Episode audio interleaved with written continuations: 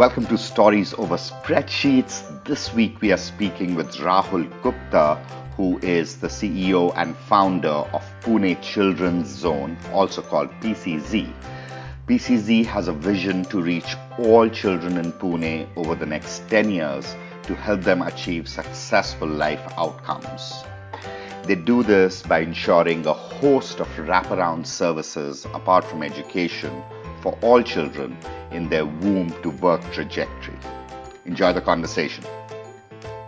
Okay, Rahul, welcome to the podcast. Why don't you start by telling us a little bit about the Pune Children's Zone, how you got started, what's the problem it's trying to solve? Thanks, Siddharth. Pleasure being here. I've been in Pune for the last 6 years running a school, and I've worked with children who come to us at the age of 3.5 in junior KG. Currently, I serve children right from junior KG to grade 10, running a school with about 800 students. One of my biggest learnings has been that when children are coming to us at 3.5, and in spite of everything that we are able to do with them, and just to be able to provide a really conducive learning environment, provide them all the services, provide them everything that amounts to a holistic learning experience for them, there just still seems to be a huge gap. It just seems like when children are coming to us, they're already coming with such a massive gap that it's incredibly hard to fill.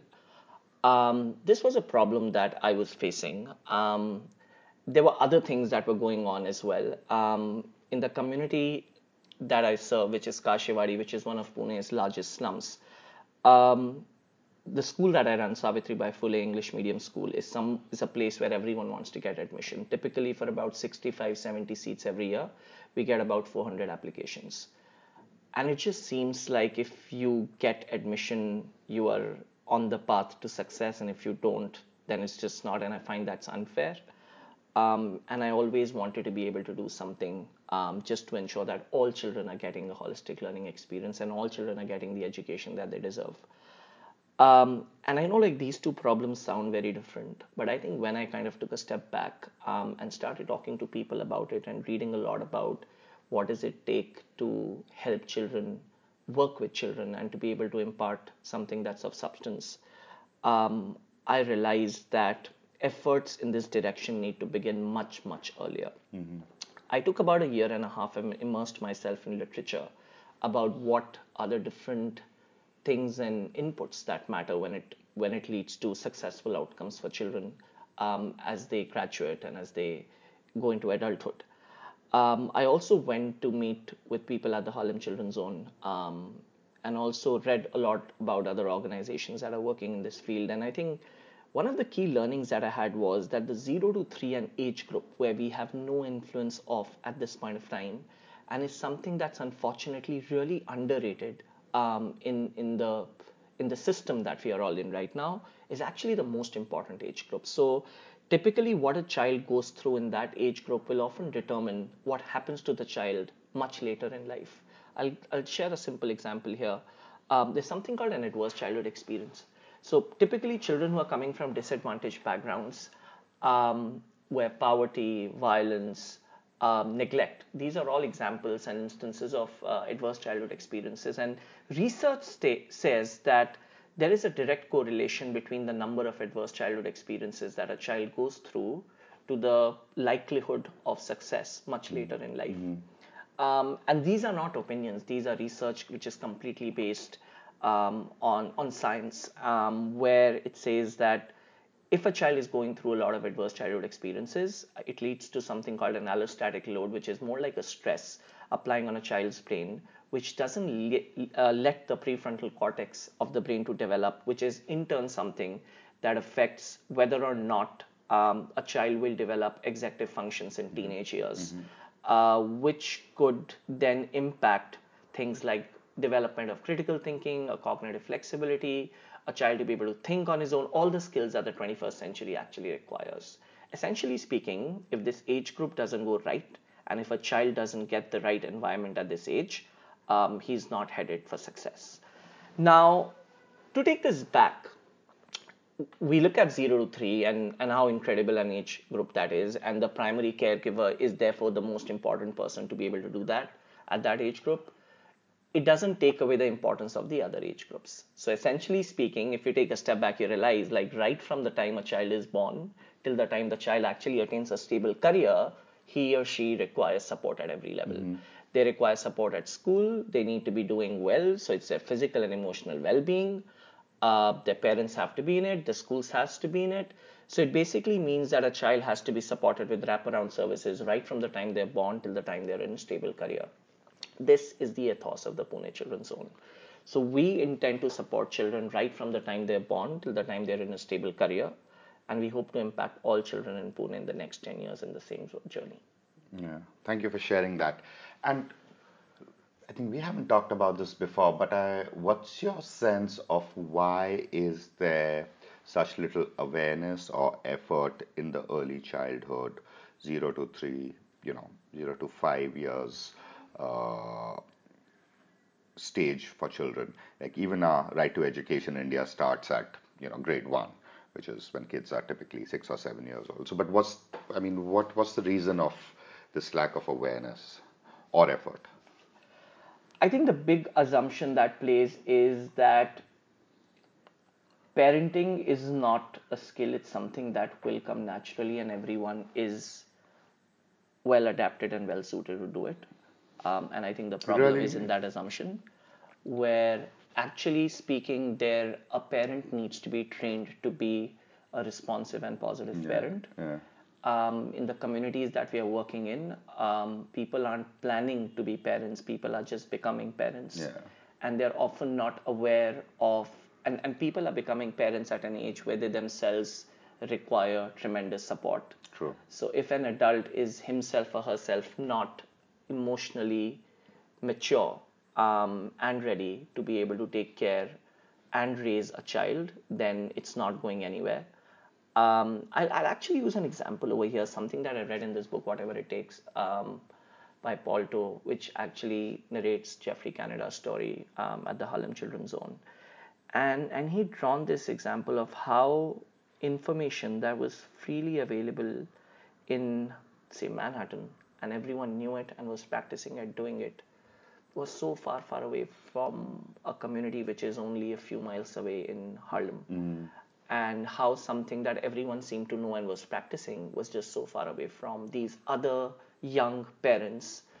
It's not rocket science. Yeah. The skill is to just be a positive and responsive parent, to be able to build a secure attachment with your child so that you can provide a conducive atmosphere, which can then outweigh the damage that the adverse childhood experiences are causing. And this is something, again, proven by research, that if a child grows up in an environment where the primary caregiver is actually a caring person who's successful in building a secure attachment with the child, then there is a huge possibility that no matter how much and how many the adverse childhood experiences are, the child will still be able to develop, the brain will still develop in the normal course.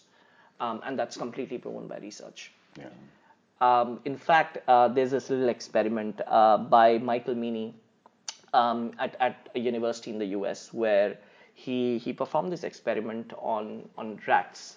So there was this mother rat, 2 sets with her pups and another one. And they noticed that how the mother, who actually licked and cared for in her rat-like way for her pups, the pups were a lot more enterprising, daring and risk-taking, as opposed to the other, where the mother was just totally neglecting her pups. And this is detailed research around that. Incredible. And they were able to kind of apply a lot of those things on just beings as a whole, and see what the ramifications of that little experiment were. And I think these little insights from different places kind of just came in together as a massive one piece, which said that a child, when he's born, and the parents that he's born to, like, there has to be work done with them so that the parents are actually able to support the child at home. Again, not rocket science, very simple things, very simple responses. But are the parents even aware of what those things are? Are they being trained on what kind of behaviors they need to actually exhibit, and what are the changes they need to make in their parenting style? If they're able to do that, it could just lead to tremendous changes and impact on the overall personality and how the child develops. Yeah, thanks for sharing that. And so tell me a little bit more about the Pune Children's Zone. I know when you started, you were thinking about this entire early life trajectory of a kid, right? From what I think you were calling womb to work, sort of a cycle. So what are you actually doing as Pune Children's Zone? What kind of programs and activities with families in the community? We started the program about a year back. The intention is to support children right from the time they're born till the time they're in a stable career, which is the womb to work approach.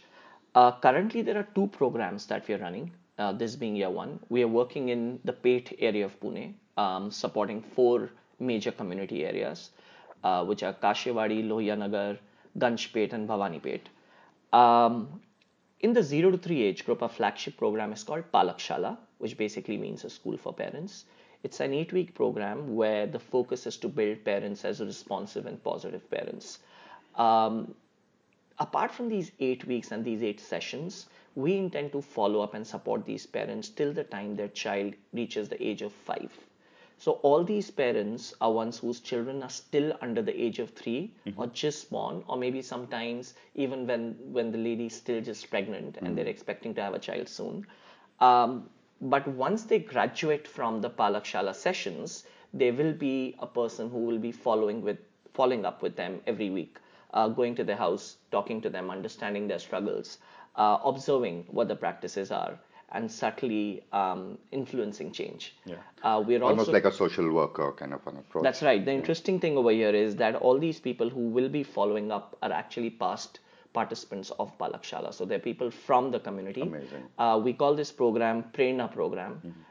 And all these people who are going in are called Prerna Didis. So our Prerna Didis are past participants typically who will go in, support these families, work with them and see what is the additional support that these parents require to be able to support the child.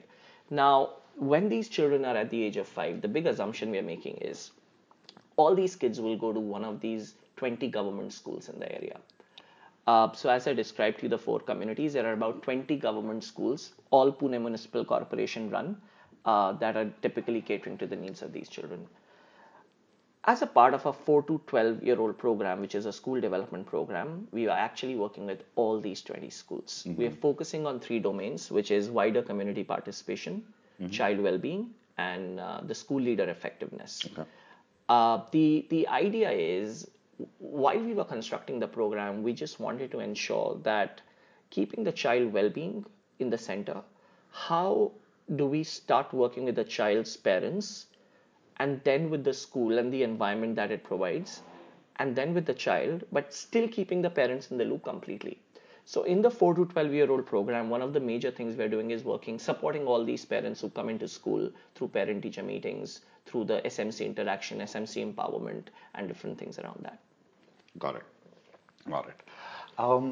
And with the families that you've worked with in your pilot programs and now in your first year, what are some of the changes you're seeing or impact that you're experiencing early on? So, Siddharth, the interesting thing over here is I think very recently I came to understand the different levels of impact through a very interesting Kirkpatrick model.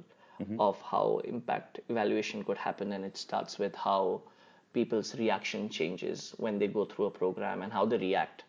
To a level above that is what are the learnings that they're getting from it. A level above that is what is the behavior shift mm-hmm. that's actually happening because of the program. And mm-hmm. finally, at the end intended outcome, what really is the impact? And yeah. these are all different levels, right? It's very interesting. When I did this program the first time about a year and a half back, we were solely relying on how are people feeling after being a part of a session, first level, which I feel is still an important thing, because if they don't feel good about something that they're doing, they probably are not invested in it to come back to participate in it. I think right now we are very consciously moving into level 3, which is what are the kind of behavior changes that are leading from this program. So the entire Prerna Didi follow-up is actually based on what are Prerna Didis seeing, mm-hmm. and what are the parents saying about how they are responding to different things that a child is doing. Right. It's not about, oh, this is what we learned in the program. It's more about when this happens in your house or when your child does this, what do you do? Actual behavior. Actual behaviors. Yeah. I think the actual impact on the child, we are in the middle of creating a metric to understand when we are saying that the overall big outcome for the 0 to 3 work has to be school readiness at the age of 3. Mm-hmm. We are in the process of defining what that would look like. Got it. And then we hope to map all our work in 0 to 3 to just that, which I think is something that's gotten backwards from knowing what is it that we are saying are successful life outcomes at the age of 22. Yeah. So that's the process that we are in right now. Got it, got it. And from these early at the level 1 or level 3, what indications do you have that you know that you're headed in the right direction? Okay, a couple of things over here. One, and I'll just share a little bit of a background here. Firstly, I think the first time I started with Palakshala, and they were about 62 families that had signed up. They were all parents whose elder child was studying in my school. And the younger sibling was just born. So they were more so in the program for the younger child who was just born.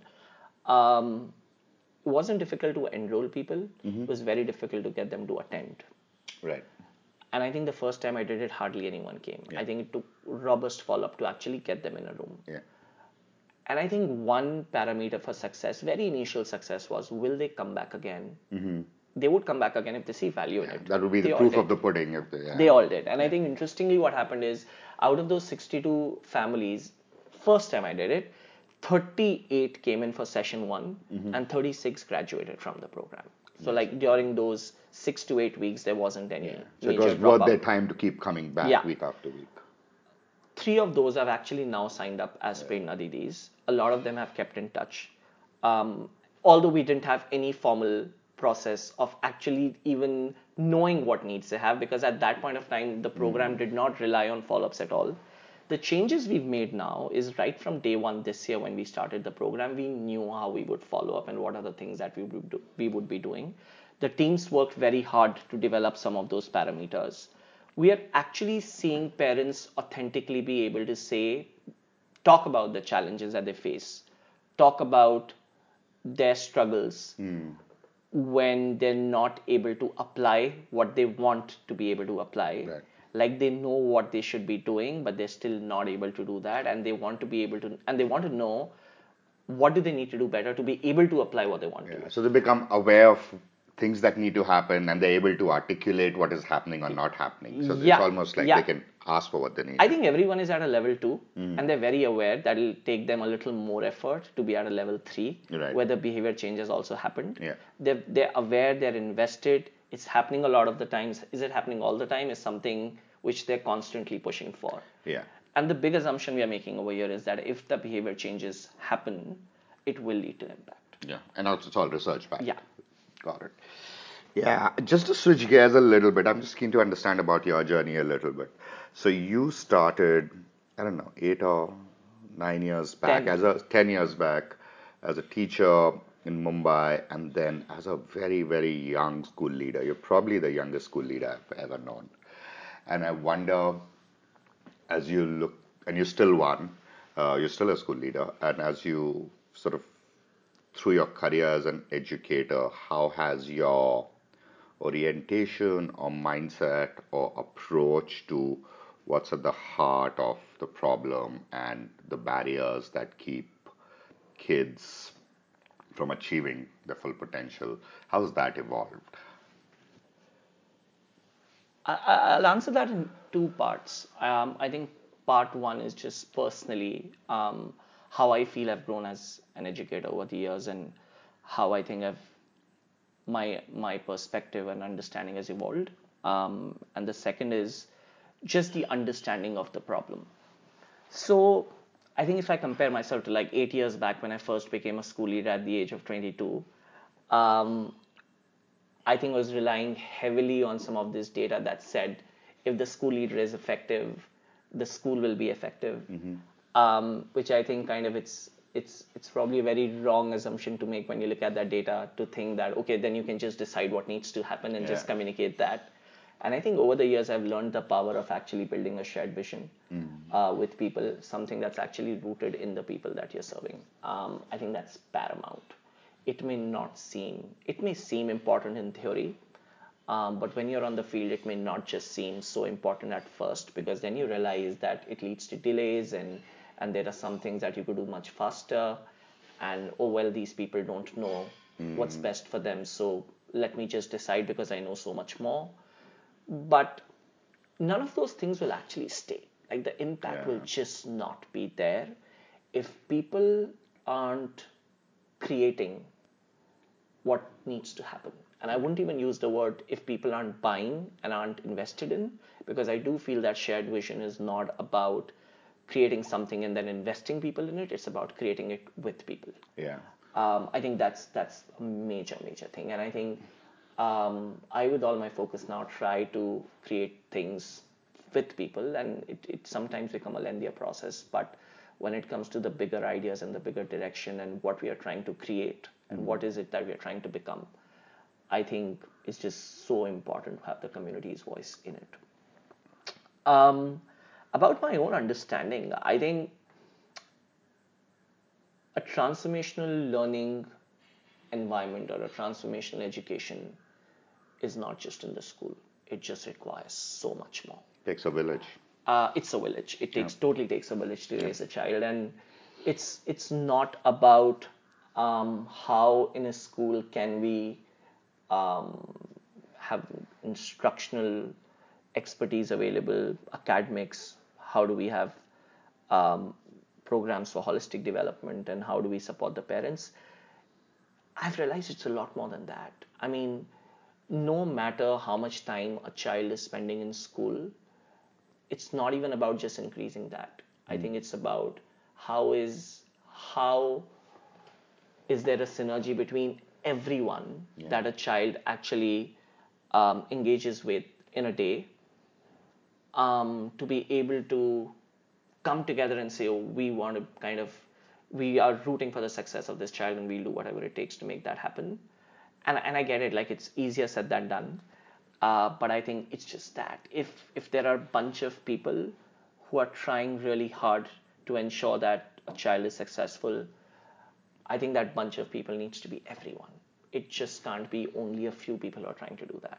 And that just means that there has to be tremendous effort to invest everyone, right from the parents to the system, to the neighbors, to the family, to the school, every single teacher, everyone. Secondly, I don't think that there is a solution for some children. And this is something I will. And, you know, like, when I started the Pune Children's Zone, one of the things that I knew was, like, running a pretty successful school in the community, a school where children were often spending 8 to 9 hours a day in. And we realized that the unlearning that happened was massive, right? So when they go back home, and we realized the solution was not, oh, right now they're in school for 7 to 8 hours, why don't you make it 12? That's not the solution. The reality is that if I say the children in my school as my children, so I'd put it this way. I'd say my children would be successful if all children are successful. Otherwise, they just get pulled back. And if you really envisage how is it or what is it that's going to make success happen for all children in a school, it's going to be when they go back and there are all the children in the community who are all getting the same thing. Yeah. It's just not possible for you to isolate a bunch of kids and say they're going to get a transformational learning experience, but when they go back, they're interacting with children who aren't, for you to expect different results from them. It just doesn't happen. Yeah. I think learning is still, unfortunately, considered and seen as something that happens in schools. Yeah. I think it just happens everywhere all the time. Yeah. And I may not be still able to articulate this well enough, but I do feel that unless we are able to create an atmosphere, an environment where all children are being supported, all children are feeling that they're working towards common goals, all children are tied with aspirations of doing something different when they grow up, I think it's just massively difficult. Otherwise, we'll stay in the zone where we are only talking about a few children and their successful life outcomes. But if we actually want to imagine it for everyone, then I guess everyone needs to come together to ensure we are catering to the needs of all kids. Yeah, that's so powerful. A couple of more questions. I've just had the privilege of seeing your own entrepreneurial journey evolve from a pilot program, which was supplemental to your school, to, the initial, what it felt like that could become a real organization having massive impact, to now, and about a year later, where you have a full-blown staff, a real organization and with very ambitious plans. I was wondering if, what were some of those big turning points in your entrepreneurial journey where you said, this feels like something worth putting the next phase of my career to, and I asked that also by way of what might you offer by way of advice or things which you think, helped you take the leap? Not sure what I can offer as advice over here, but I'll share a little bit about what kind of made me take that leap. I think it's just not easy to be able to actually be an entrepreneur and just say, okay, I'm just going to go out and make this happen. And I can share about what made me do that.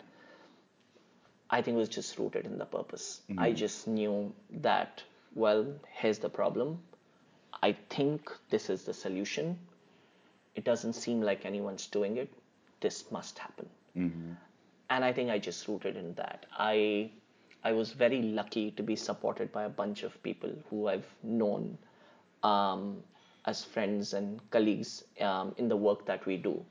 And to be able to reach out to them and say, how is it that you could help and support me in this?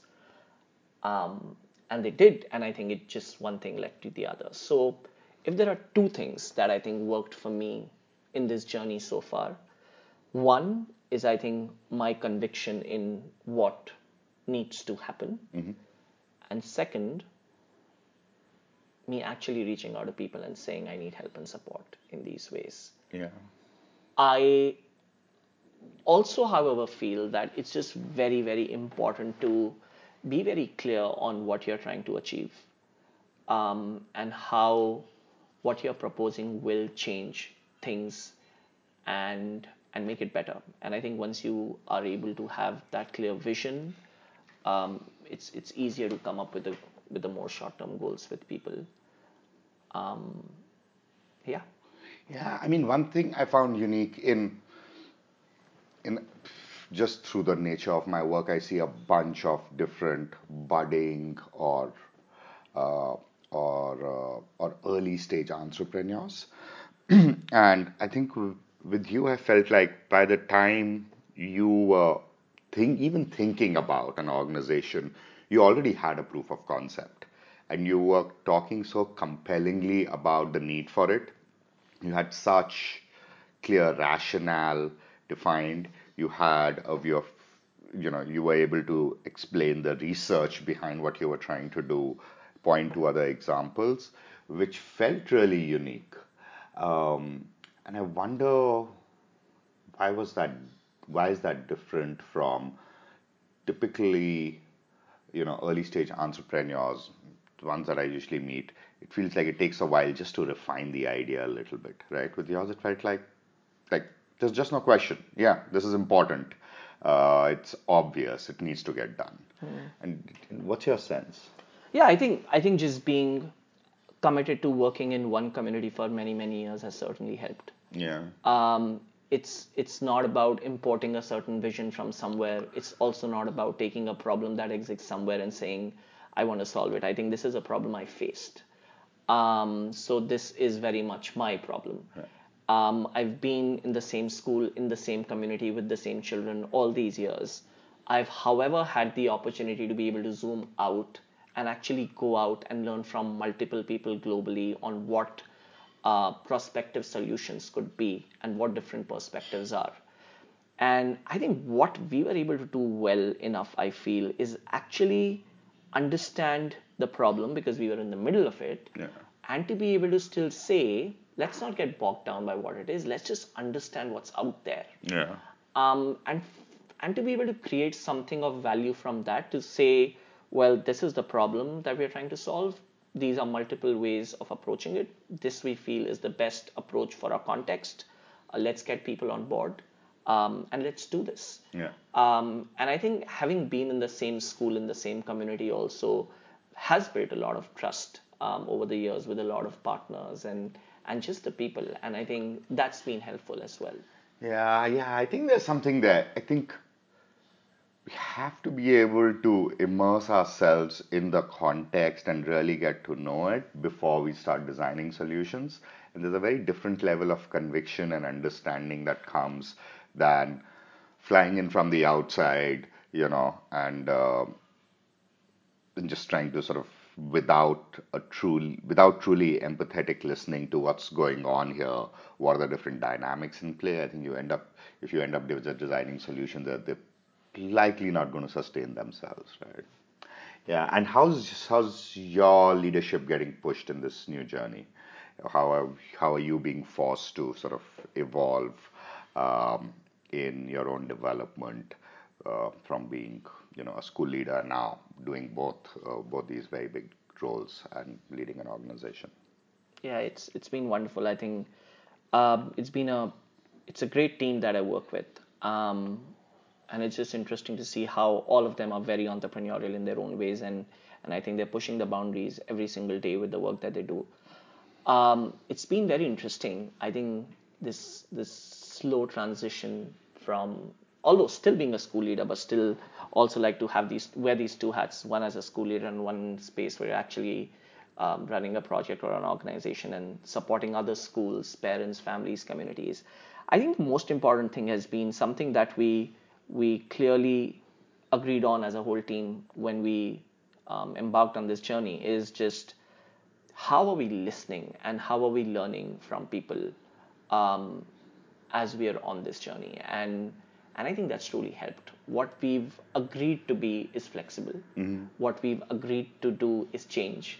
And what we've also agreed to do is, well, if the goals that we've set out for just don't seem right and people don't think those are the right goals, then the goals must change. Yeah. What doesn't ever change is what our vision is, which is like children must have successful life outcomes. And that's the only non-negotiable in the work that we do.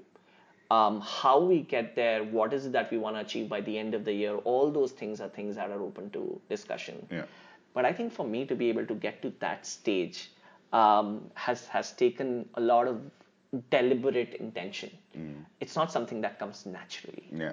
And that's been interesting. I think that's been the big learning for me, like how do I actually take a step back and say, what the only thing that I need from you as a commitment is the end outcome, and then let's talk and see what is it that we can keep. It's such a huge leap to go from like a command and control kind of leadership to say, actually, we're co-creating everything here. Yeah. Yeah. Amazing. And my last question for you is, what's next for Pune Children's Zone? What should we look out for in the next few months or year that you'd like to put out in the world? Yeah. By the end of the year, we hope to have worked with about 800 families through Palakshala. We're already working with 20 schools. We just intend to go into the depth of the work that's happening all over. Next year, we intend to stay just in Pate and consolidate the work we are doing. We, however, intend to bring in a lot more programs, both in the 0 to 3, 4 to 12, as well as 13 to 17 age group.